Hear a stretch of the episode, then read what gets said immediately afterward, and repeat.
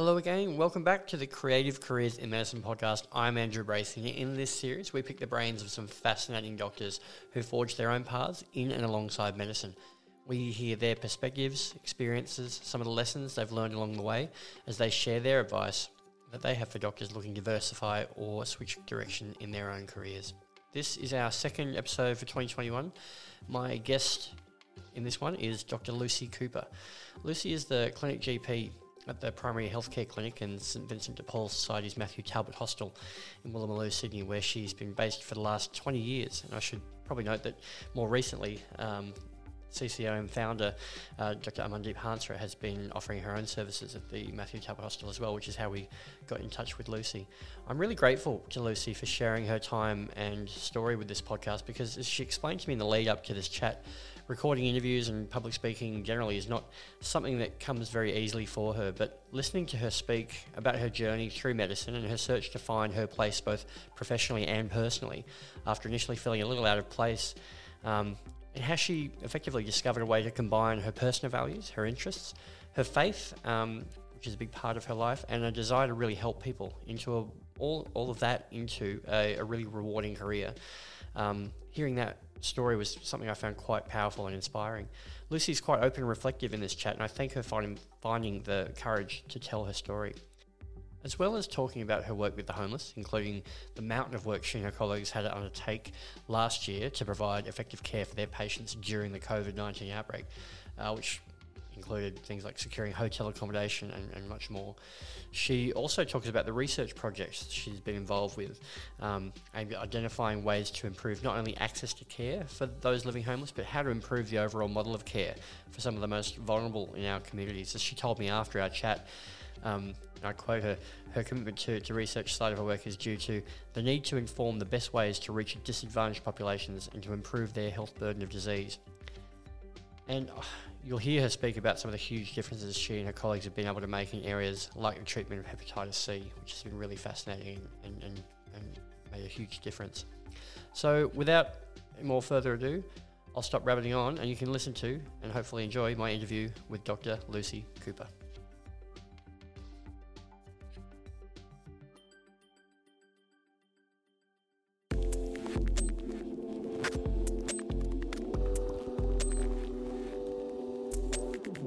Dr. Lucy Cooper, thank you so much for joining the Creative Careers in Medicine podcast. Thanks very much, Andrew, and thanks for having me uh, having me on. No worries at all. So, for those, I want to start for those um, who might be unfamiliar with you, your work. Um, before we get into the, discussion about um, your journey uh, through medicine, can you tell us a little bit about yourself? What are the roles you currently have, and what an average week, or even perhaps a, a busy week, uh, might look like for you? Well, I've just hit uh, 60 years of age, so uh, there's been a big year for me. Um, so I, uh, my week is uh, very much involved with uh, family and looking after older parents and parents-in-law, and also uh, my first grandchild. Um, I meet up with friends a lot. I enjoy exercising, and we do a lot of walking with my husband. And my work, uh, I work part time at uh, Matthew Talbot Hostel in Sydney, looking after homeless men. And whilst I only work there two sessions a week, I'm kind of a, got my head in the game pretty much all week. So the nurses who run the clinic there will contact me with uh, any concerns or issues about patients or results or advice or whatever. So I kind of am available all the time, but you know, managed to fit the rest of my life in around work very easily, or perhaps it's the other way around, work in around life. So, what was the story? I want. I'm interested in your story because in leading up to this interview, we had a, a, couple of discussions around your journey, which I think is a really interesting one. Like a lot of the people um, that I've spoken to um, in this um, series previously, um, it took a while for you to, to perhaps find your place um, uh, in in medicine.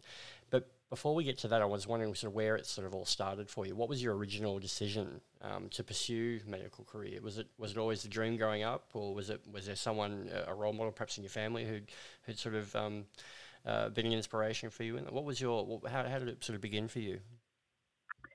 I think it was probably um, my parents were both kind of in the health field. So dad was a dentist and mum a physio, Right. and my uncle was a, a, a radiologist. So there was kind of health discussion, and I always Mm. was quite good uh, at school. So I, you know, enjoyed study and enjoyed doing well in study.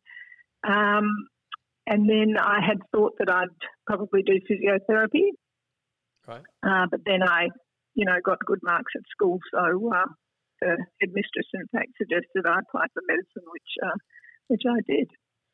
And so, how how did that go? Because I, I think um, I'm, I'm not.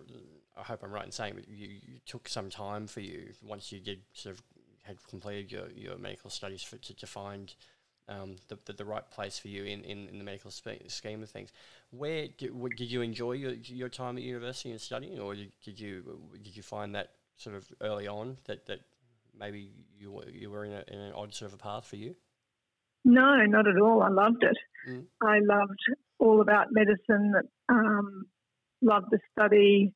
Loved everything. Probably could have identified early on. I really loved the brain, so I loved neurology. Right. I found psychiatry really interesting. Uh, I love diagnosis. Um, so yeah, everything about it I, I really enjoyed. Um, I was a, a hard worker. I studied a lot um, and, and did well. Um, and then in intern and resident years, uh, I enjoyed that, um, but probably couldn't put my finger on what I actually wanted to do. And Right. most of my friends at uni were the sort of high achieving ones, so everyone was going off doing, you know, surgery or cardiology or endocrinology or anesthetics or whatever. And I kind of looked around and thought, oh, okay, what'll I do? So I had a bit of a chat and decided, okay, I'll do radiology. Right. So um, I got a job at one of the big teaching hospitals in radiology, which was great. And then within six weeks, I thought this is not great, so I uh, I quit, which went down like uh, a ton of bricks with the uh, the hospital. Fair enough. imagine. Yeah, yeah, I wasn't the most popular person then. um, but look, at that stage, um, my fiance then was studying to do uh, orthopedic surgery, and I just thought I actually just want to relax and enjoy myself and have a good time and not be trying so hard, I suppose, uh, all the time. So at that time, you could just fall into general practice, and that's that's what's happened to me. So I, I, you know, needed a job, so I did some locum work, um, and that was that was okay, and was pretty much enjoying life outside work and enjoying earning a bit of money. And Frank and I, with my husband, you know, we skied a lot and we windsurfed a lot, and we had a great time. And Frank could sort of study on the beach, and I could just enjoy the beach actually. Sounds so idyllic. It was, it was pretty good. so, where where did you sort of find yourself? With, how long did that sort of last before you sort of decided that you needed to, to find a bit more direction? Uh, well, we then we had children, so by this stage Frank was well into his um, into his training, and I was doing part time general practice. We, you know, we bought a home, and I was working in various general practices close to home, and they were all Mm. great general practices. Um, I was working part time, looking after kids as well. Where was where was home Um, at this stage? Whereabouts were That was in Balgowlah, Balgowlah Heights in Sydney. Right. So I had went to a great practice in Manly, another fabulous practice uh, with a friend in Allambie Heights. And they were all really good, but I have to say, it, I just didn't feel that I fit. That that there was nothing wrong with the practice or the work. It was me. I just didn't feel that I fit somehow. So after our second child, I thought, right, perhaps I'll do some study again. So uh, I spoke to another friend uh, from from the hospital, and he said, "Good "Goodo, why don't you enrol and do a, a Master of Medicine?" So I did that, um, and I did that by research and thesis uh, at North Shore Hospital, and uh, ran a trial, uh, which was great fun. Really enjoyed that. Loved loved everything about that, and got to the end of that uh, study period and got uh, my Master of Medicine, and then thought, right, what will I do now? And you know, there are opportunities to do obstetrics and gynecology, to do psychiatry, lots of people helping me. But again, I just couldn't work out where I fit. Uh, so I didn't take up any of those opportunities.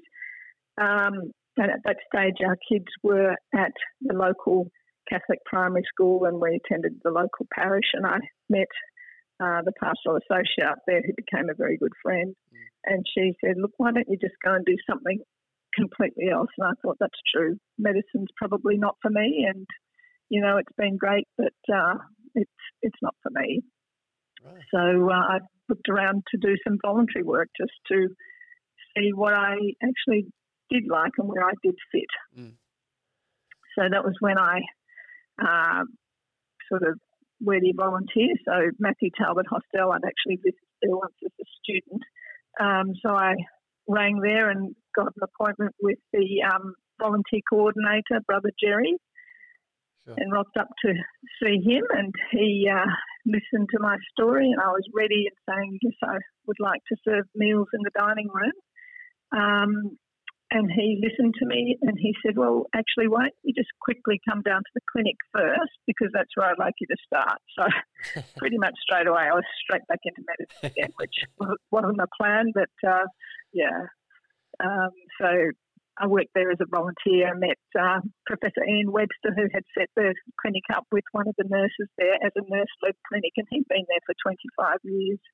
Uh, but uh, needed some assistance. So that's that's where I landed.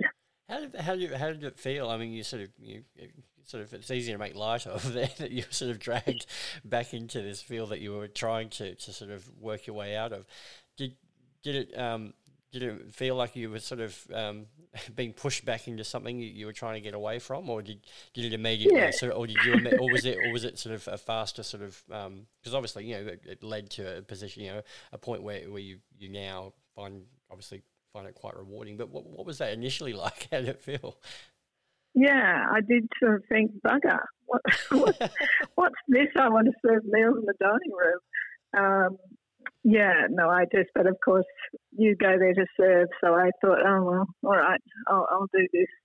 Um, and it was pretty overwhelming to begin with, uh, Andrew. It was, uh, there was a, you know, the patients are, are so complex. Um, such serious physical and mental illness. There was advanced alcoholic liver disease with people with ascites and, and really serious mental illness. Um, so I found it uh, quite overwhelming, um, this sort of sea of need.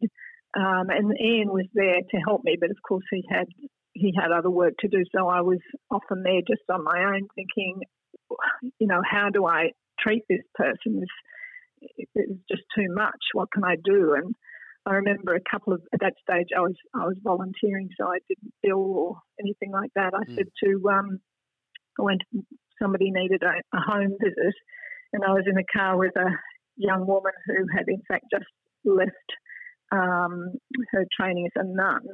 And I was venting to her and just saying, you know, I don't know what I'm doing. This is just too hard. you know, band aid medicine. I feel like I'm trying to empty the ocean with a teaspoon. Yeah.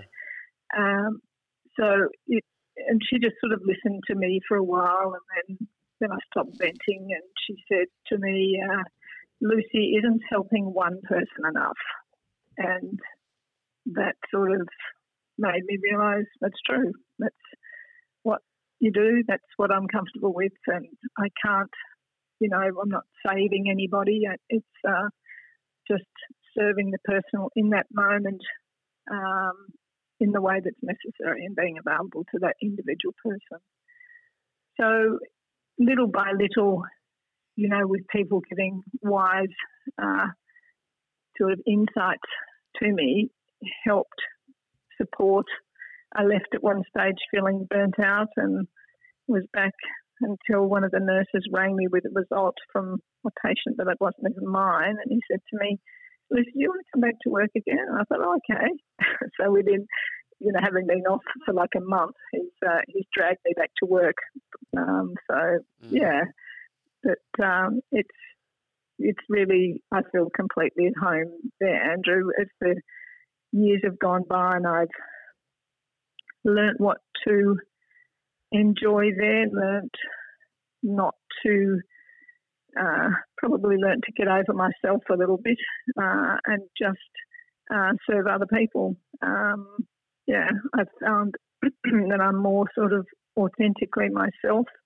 I feel I fit in and I really enjoy the people, enjoy the nurses, enjoy the men. Um, you meet wonderful, wonderful characters, loud, lovely, joyful, funny people, and then in the next breath, you know, it's there's a lot of suffering and complication and damaged people and terrible stories that you hear. Yeah. Um, but it's overall, it's um, it's very rewarding work. It's um, I'm very grateful to be with people. I think it, with their sort of unfiltered self. So it's raw. People are raw. There's no pretense. Um, yeah, and that's it's a very uh, special way to be with a person when they're at their absolute lowest, I guess. It's been something like 20 years now that you've been working with the, the, the Talbot, Matthew Talbot Hospital uh, with, through St Vincent de Paul Society. What, I mean, you've just outlined some, you know, some of the good and the bad, and there's a lot of quite harrowing stories, as you said, that, that you, you're seeing. How, what, do, what, is, what do you do in terms of um, looking after yourself because obviously you know um, doctors self care is, is quite important, um, especially with um, I would I would think um, in, in, a role like yours that you're in. What how do you, what does that sort of mean to you, and what's your sort of approach to that? Um, well, as I say early on, Andrew, I probably didn't understand how to do the work without it draining the life out of me. Mm. Um, it's a lot to take so on I, all the time, I'm sure. Yeah, and I think it was probably in myself a little bit, and I mean, it's natural, particularly when you're younger, that kind of savior complex. I can, I'm helping these people, I'm saving these people, that sort of stuff. And then when you can't and it's too much, it wears you down. Yeah. Um, so I think probably over the years with wisdom and various, I don't know, little comments that people make and greater understanding in life and probably greater understanding of myself I can see that it's not, it's not about me, it's about the team of people around us that, that do the work. The nurses do most of the work. The nurses that I work with have been there as long or longer than I have. Um, so there's a great longevity there. Um, so it's a shared care. It's a very happy place to work, which seems kind of uh, an odd thing to say, but it, there's a lot of humour and, and uh, joking, but also a lot of uh, compassion and non-judgmental attitude. Um, I probably couldn't physically work there more than more than the two sessions a week. Um, so even though I'm kind of on call all the time, the nurses are very careful not to kind of ring unless they really need me. But right, yep. um, so I, yeah, definitely friends and family and um, exercise, which I've always loved, skiing, going to the beach, that sort of stuff. Um, so my life feels very balanced and yeah, integrated. Just throwing into that, that, that aspect of balance, obviously you've been involved in a number, excuse me, you've been involved in a, number of, of studies um, into this field now, um, in um, homeless um, health uh, whether it's you know everything from access to psych- uh, psychiatric services and the need for, for that prevalence of things like metabolic disease um, to you know problem problem gambling and addiction. What um, is that something that um, obviously goes back to your you know you said how much you'd enjoyed doing um, the research part of your um, um, your your training before you sort of when you got out of general practice. Is that was is that sort of to try and sort of scratch that itch, or is it to, to try and inform what you're doing, or is it just what's what are you getting out of that? Um, probably, yeah, to to um, to scratch that itch a little bit. I um, there are a lot of people that work and access uh, Matt Talbot, so um, Professor Olav Nielssen is a machine when it comes to, to uh, research. He loves it. He's a psychiatrist that visits. We have two visiting psychiatrists. So Olav has uh, has uh, done a lot of research, and I uh, tack along with him. Um, also, we we have a lot to do with um, you know Greg Dore, who uh, is the the sort of um, big boss about uh, accessing direct acting antivirals for the whole of Australia to treat hepatitis C. And one of his studies at the Kirby Institute approached us um, trying to investigate how do we how do we reach these really difficult to reach people yeah. so that they can access um, access treatment. So um, we did a study with them um, looking at um, testing um, people for hepatitis C and then instituting um, treatment. Um, so yeah, I, I, must admit I get tacked on with most of it, Andrew. But um, it's it's it's it's good to be able to get the uh, the, the um, research that you need to inform care to see what works because definitely with marginalised people, you know, they don't fit into the general mainstream system. So it's good. And over the sort of 20 odd years I've been there, we've worked out our own systems about what works. When I, when I first started, if, you know, I needed to refer somebody to um, an infectious diseases specialist, they, you'd make the referral and that'd be nice and they wouldn't turn up. Yep. Or I'd start prescribing a, medic- a medicine and they'd take half the course and that was the end of it. Yep. Um, so we've worked out mechanisms, the nurses and myself, of what works for us and our population. And now I think we really do actually achieve quite good outcomes. Um, Alan Chudley, who's the work the nurse I work really closely with, has set up a metabolic clinic. So we follow with blood tests and so forth everybody who's on um, an antipsychotic medication, so we can, you know, keep abreast of weight and blood pressure and cholesterol and so forth, and treat people. We have a bit outreach diabetes clinic that um, the hospital comes down to us uh, every six weeks, so we can closely manage our diabetic patients Alan also runs a hepatitis C um, treatment clinic, which we haven't got as many patients with Hep C now, thank goodness. But mm. you know, so that we can make sure they get their medicines every single day, um, and all of those. You know, it's kind of hand to hand type medicine. We, I hand the um, patient to Alan, and Alan hands the patient to somebody else who takes them to their appointment and hands them back, mm. rather than relying on the system. Yeah. Um, which generally isn't able to be negotiated. It's pretty complicated trying to get to hospital and back. Yeah, and I'm sure it's it, as you were saying before, it, it, becomes tricky in terms of being able to you know have have patients go through an entire um, uh, treatment phase for, for whatever it might be and get that continuity. Uh, that um, uh, uh, what's the word I'm looking for?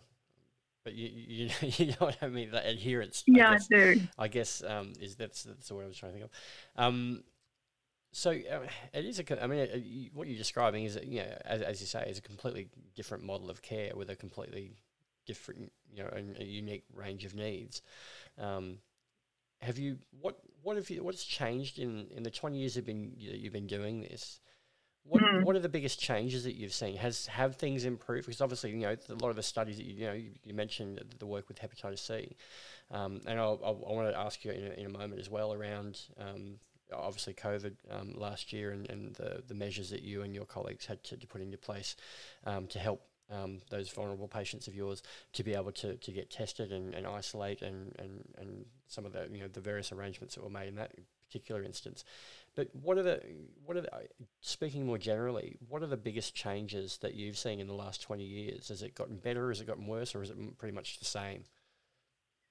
Uh, I think it's it's um, changed a lot, and it when I first um, sort of took over inverted commas from Ian Webster, who's a public health physician. Um, Ian worked there for 25 years as a volunteer, and I took over as a volunteer. Uh, and then after a couple of years, I thought, no, I can commit myself to this work. I'm enjoying it. Mm. And so we started with it's, it's a nurse led clinic, but we started um, trying to make it more of a general practice. So um, Ray Sadler, who's a he um, sadly has died now, yep. but he had arranged for us to uh, get access free to best practice. So Ray helped us computerize the practice. Um, we then were able to um, set up preventive uh, care models with um, Alan Chudley, who I mentioned before, and Julie Smith, setting up smoking cessation clinics, metabolic clinics, hepatitis C clinics, so that we could do a lot of in-house uh, preventive care. Um, so I think rather than just uh, somebody coming in with a disaster and sending them to hospital or patching them up, we're now able to probably more in the general practice sense holistically look after the patient and we have a lot more continuity of care. Um, so it's it's quite satisfying, I think, for the nurses and um, and for myself uh, looking after people. It, it doesn't feel so band aid anymore. Mm. Just you know, modern technology sort of help as well. Um, um, in terms of you know, even even when people are living rough and, and, and homeless, that a lot of times um, they're still able to, to through you know whether it's social media or whatever it might be, or with you know mobile phones. Does that make things slightly easier than it might have been twenty years ago? Uh, probably not actually, Andrew. Everyone's got a mobile phone, but they don't answer them. so there's still the, the problem of um, getting in contact with people. So it is that hand to hand. So if we want to, um, so we work very closely with the caseworkers at the hostel who.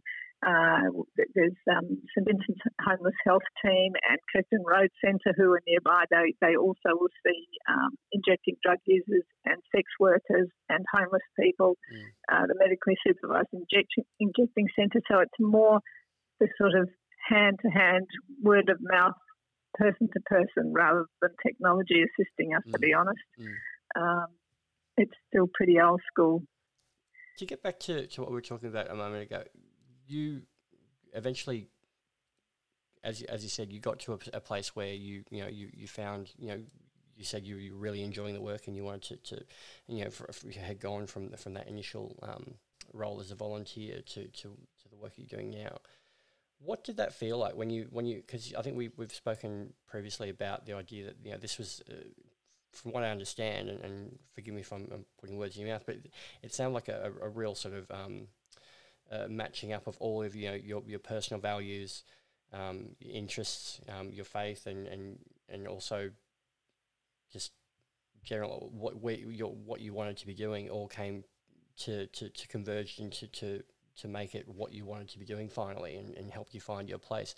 Can you talk me through what that, that felt like when you when you sort of realised that, that that was that was all sort of coming into um, into alignment? Yeah, it's Um, I think in my personal life, I have always been one to be searching, searching, searching for the truth um, and what the truth is for me, and it's probably I can say without getting too religious on you, Andrew, but no, it's probably been a like a, I think really a yearning for God. Um, it's an internal search for what makes sense to me, and um, not so much who am I, but what, why, why am I here? What is my role? Um, and various things have happened probably through medicine as much as any in my life. When I was in, I think third year, we had we had to do a you know a case study, and my the person I was following, Pam Gilmore, had breast cancer. She was a 40 year old woman with four children, and she died uh, while I was doing my case study, which affected me very much. I was about 21 at the time, and wow. I became interested in death and near death experiences, and that just left me thinking, you know, what is it? mm. There just seemed to be this hole. I wished I could jump across to um, some sort of knowing and faith and so forth, but there was this big chasm that I couldn't cross. I couldn't just believe in something that uh, I didn't know to be true. So I think probably for many, many years this this searching um, and yeah, gradually with the looking, I suppose, um, you know, God found me, I guess. Um, and I, I once I, I had a greater understanding of myself, I then um, could perhaps integrate my spiritual self and my physical self and my intellectual self, uh, and that that took a long time. Mm. Um, and eventually, uh, I came to that space, and I realised when I was working with uh, poor and vulnerable, damaged people, um, that was where I felt most at home. Um, I could bring my whole self to work, and I didn't feel divided at all. I suppose uh, and still I'd feel that. Yeah, I really like like the people. Um, I like the nurses that I work with. I enjoy the men's company, um, and it feels like it's real life to me. Um, I mean, it sounds a bit cliche, but it, it really is a, a great privilege to be with people when they're at their most difficult time in their life. Just on that, because obviously, you know, last year um, just added a, a, whole another complex um, ele- element to to the, the, lives of these people who are, as you say, quite vulnerable. And um, what was that like? I, I, touched on it earlier, in that obviously you and your colleagues had a lot of work to do um, uh, during COVID last year. Can you sort of talk me through what that meant for you guys in your setting? Um, and what you had to, to do to, to try and look after your patients yeah, that was that was pretty amazing time for everybody. I think um, we had uh, my husband and I and some friends had just come back from a ski trip actually in Switzerland, and fortunately we got back on the 14th of March for my nephew's wedding. But as we were leaving, I was just thinking, oh my goodness, this I'm so glad we're going because. you know the the border with Italy at the top of the mountain at Zermatt was this great big metal fence. You couldn't go into Italy, and there was a lot of talk and fear uh, around COVID. Yeah. When we were flying home, the airports were empty.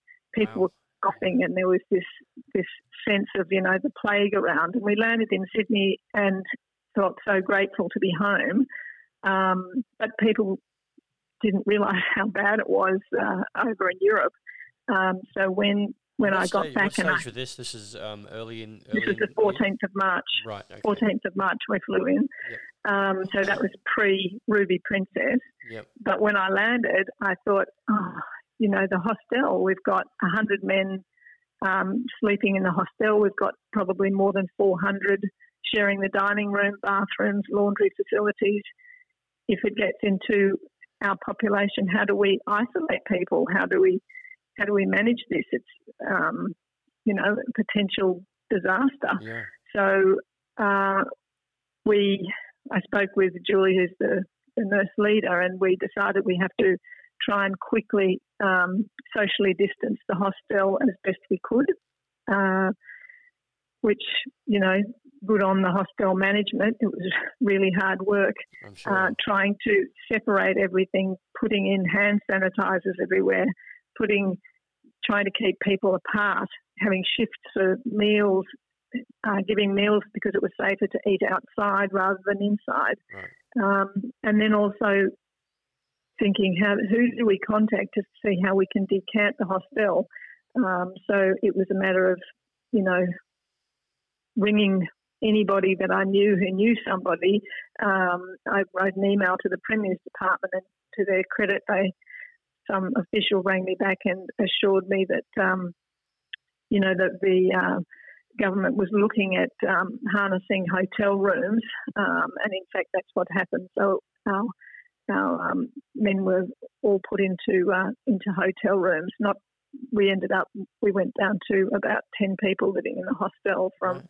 From uh, over hundred. Uh, but it was a very it was a time where you felt quite isolated um, just trying to make up what I thought was sensible um, and, and uh, instituting massive and expensive changes to the hostel and to people's lives um, just to try and achieve a sense of safety. Um, so yeah, it was it was amazing uh, and worth it because uh, yeah, we we certainly uh, everybody stayed safe and uh, and uh, we still the, the hostel still have, isn't accept. Well, they're slowly, slowly accepting uh, clients back in now. Mm. Um, yeah. Sorry, I don't think I answered that very well. No, no, I, I thought it was, I think it's a, that was a ramble. Well, no, not at all. I mean, it, uh, it must have been quite a. It sounds quite a hectic sort of a time. I mean, as you say, it was um, everyone um, was sort of learning um, a lot, so much as as things were going along at that stage of the um, of the pandemic. Well, I had I came back with a sense of panic from Europe, mm. thinking I have to do something, and I did feel like I was sort of shouting into the wind um, jumping up and down, saying we, you know, quickly we have to change all this. Yeah. Um, and over here, it was still a little laissez-faire. Take time and so forth. So. Um, I'm not saying that I did anything in particular. No, but I, I, guess yeah. I guess I get the I get the point you're making though, which is yeah, obviously having seen firsthand what happens when it does get out of control, um, the way it did certainly um, more so in Europe than um, fortunately, uh, you know, obviously we had um, cases you know, here in Australia, and there, there, were there were outbreaks, and the, but nothing like what we've seen um, in, in various other parts of the world. So having seen that firsthand, I'm sure you you know the, the urgency was would have been quite quite real for you. Yeah, and we had also you know workers in the hostel that you know take sheets off beds that do the laundry. So mm. PPE was short. So we had to make decisions. Do we make? Well, I had said, look, everybody needs to wear a P2 mask. Those those workers, we didn't have many P2 masks, but those ones needed to have P2 masks. What you know, how do we manage the nurses? Mm. Um, uh, but yeah, everybody everybody kind of uh, swung together, and uh, it felt too slow to me. But we definitely got everybody out and safe, and everybody on board um, with the changes. Do you have any concern, uh, Do you have any concerns about what that means now? Obviously, with with um, things starting to creep back, you know, very slowly towards um, what I guess we used to consider normal. Do you have any concerns as to, to what lies ahead for you know whether it's um, your patients or for, for the homeless in general, and give now that that um, things are sort of going. Well. I, yeah, no, I, we're being very cautious in, uh, and our institution at um, St Vincent de Paul probably more cautious than others in slowly, slowly getting people back in again. Mm. Um, and I think as the vaccine rolls out, um, that will, you know, be uh, be a wonderful thing and um, protect people at least from um, death and serious illness from COVID.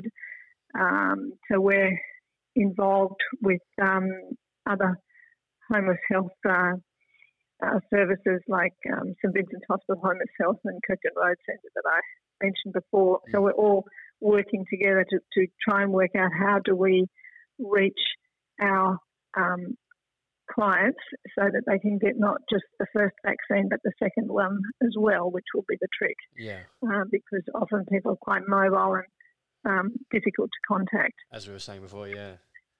Yeah, so lots of um, ideas coming forth, like care packages for people when they get either one or two, or perhaps vouchers uh, to encourage people to come back mm. um, for their for their second vaccine.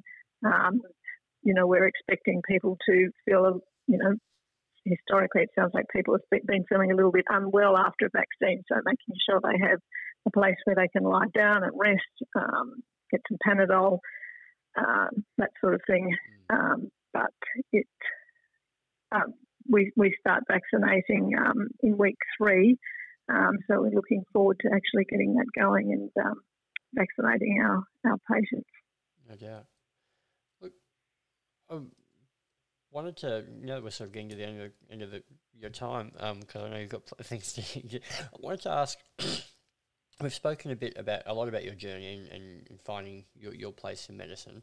I wonder what advice you might have for other doctors out there, but they're younger or older at various stages of their careers, because obviously this is, this is, something that sort of hit you at, you know, or affected you at various stages um, of, of, your own career.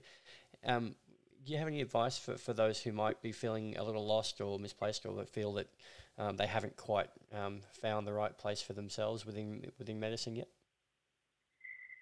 Yeah, I guess um, from my experience, it was um, I was lucky that I was well supported by others, but um, I had t- just taking the time to to kind of listen to yourself and and uh, think about think about whether you're happy in what you're doing because I think in medicine there are just so many opportunities in different directions and you don't have to follow the mainstream. You know, you don't have to force yourself as a square peg into a round hole. Mm. Um, and for me, it was having the freedom and the opportunity to just took a long time, but slowly, slowly work out uh, what made sense to me and where I felt complete, um, where I felt authentic, authentically myself, I suppose. And once I've found that place, it's been wonderful. It's uh, it's it's definitely worth worth the journey and the thinking and the um, I suppose um, suffering as well. In one sense, you, you know you have to give things away and um, let go of things that you thought you were once going to be, mm. Um, and listen to your heart and um, yeah, find it, it's certainly worth it. So I suppose listening listening would be my um, my advice. Both to yourself and to those around you, I think, I think based on what you've been saying in, in our conversation. I guess so. I think a lot of um, the people that try, you know, there are a lot of people out there who try to help me, and they're fantastic people, but of course, all directing me into, you know, psychiatry or obstetrics or whatever. And I, mm. I don't think I could have come to this career place looking back earlier, I could say, oh, yes, this makes sense because I have always loved the brain, neurology, psychiatry. Yeah. But then I've also really loved physical medicine. I really love diagnosis. I like complexity uh, and greyness. Um, so, yes, I understand how medically this sort of medicine suits me completely, but nobody else, I don't think, would have been able to go, aha, Lucy, go and do yeah. homeless health. That'll really suit you to the ground because it doesn't really exist. um, so it was, yeah, I didn't. Other people gave me quite a, a lot of really helpful and um, well intentioned advice, but it kept not sitting with me. So I had to keep thinking, uh, you know, mm, that doesn't quite fit. So it probably was for me listening to my heart and probably just random people would say things. And I'd think, gosh, that's true. That makes sense. Perhaps like that, that young mum saying, um, you know, isn't helping one person enough. Um, so just to let go of that, I'm going to make a difference. Um, I'm, you know, I'm going to really help people and all this, that sort of thing. Um, yeah.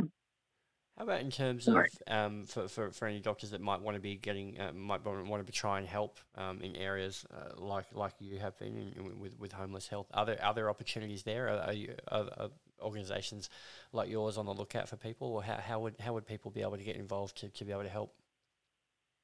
I think that the opportunities are certainly coming, Andrew. It took it, you know, I kind of randomly uh, landed where I landed, um, but I was on the lookout for somebody to come and help me for the last 10 years. And now, you know, Amandeep's found us and another, another doctor also has, has found us. Um, I know that there is another uh, NGO who's planning to start up a homeless clinic in the Haymarket area. So I think there's a recognition that specialised um, medical services for homeless people um, is worth it. Uh, so uh, I, I, guess I'd uh, suggest contacting uh, non-government government organisations uh, to see whether you know they they might have available. Exactly, yeah. exactly. Huge, huge thank you to Dr. Lucy Cooper for sharing her time once again and her story with the CCIM podcast. Just a reminder that to find out more about the Creative Careers in Medicine network, the resources, upcoming events, the membership program, just head over to creativecareersinmedicine.com. This has been an Embrace Creative production for Creative Careers in Medicine. We've got more interviews and episodes coming up soon, so please stay tuned and spread the word.